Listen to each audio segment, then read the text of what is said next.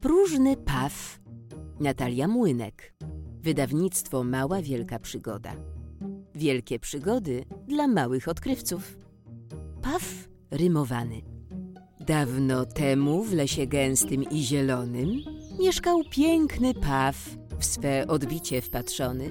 Godzinami przeglądał się w bystrym strumieniu i podziwiał swe pióra w słońcu i w cieniu.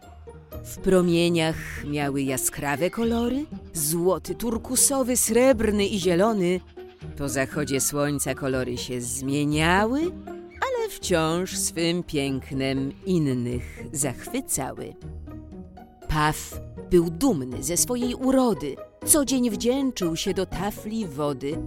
Gdy tylko spotykał innych mieszkańców lasu, rozpościerał ogon jakby z barwnego atłasu.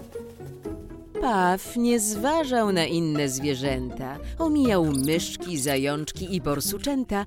Ich podziw dawał mu radość bez miary. Paw był tak próżny, że nie do wiary. Pewnego dnia o zachodzie słońca usłyszał ptaka śpiewającego bez końca. Jego głos był tak piękny, że Paw był zdumiony, poszedł więc za śpiewem, zaciekawiony. Na gałęzi drzewa siedział ptak z czerwonymi piórami, a mieszkańcy lasu przybywali gromadami. Zwierzęta zachwycone były cudownym śpiewem, a Paw z zazdrością wrócił prędko do siebie. Postanowił, że teraz będzie śpiewać pięknie, by inne zwierzęta słuchały go chętnie. Ćwiczył swój głos dniami i nocami, by zrobić wrażenie przed zwierzętami. Paw postanowił zorganizować koncert i wysłał zaproszenia do wszystkich zwierzątek. Leśni mieszkańcy nie przepadali za pawiem, więc w noc koncertową nie przybył nikt prawie. Gwiazda wieczoru przywitała słuchaczy z nadzieją, że swym śpiewem wszystkich uraczy. Paw dumnie wypiął swój barwny ogon, a twarze zwierzątek ukryły się trwogą. Gdy pawi głos rozległ się w lesie, okazało się, że nikt tego nie zniesie. Pawiu, przecież ty nie potrafisz śpiewać. Zwierzęta zaczęły się z pawia naśmiewać. Leśni mieszkańcy odeszli w pośpiechu.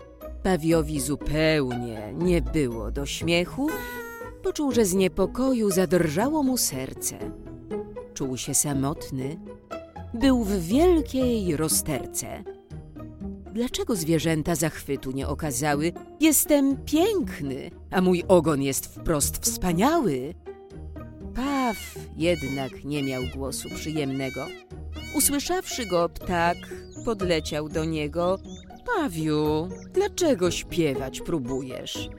Słyszałem, jak ty swym głosem czarujesz. Chcę, by podziwiał mnie cały las.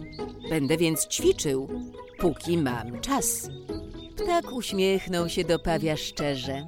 Pawiu, piękny jesteś i bez tego.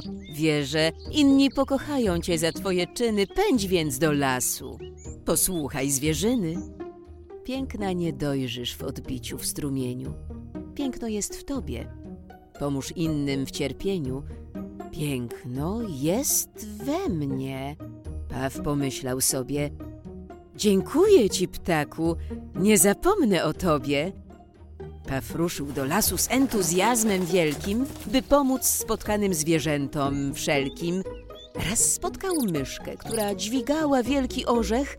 Zauważył jej zmęczenie, niemoc i trwogę. Myszko, czy mogę jakoś ci pomóc? Nie zdołam donieść orzecha do domu.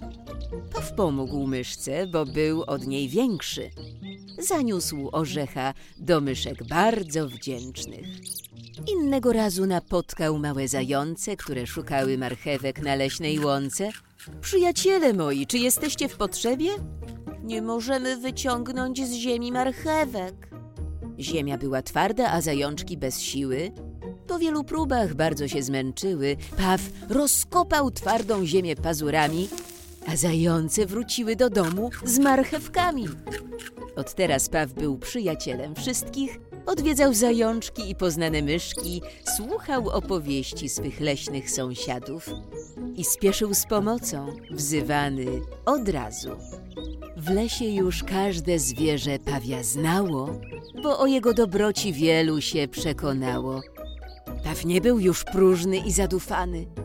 Był przez każdego szczerze kochany. Morał z tej bajki jest tylko jeden.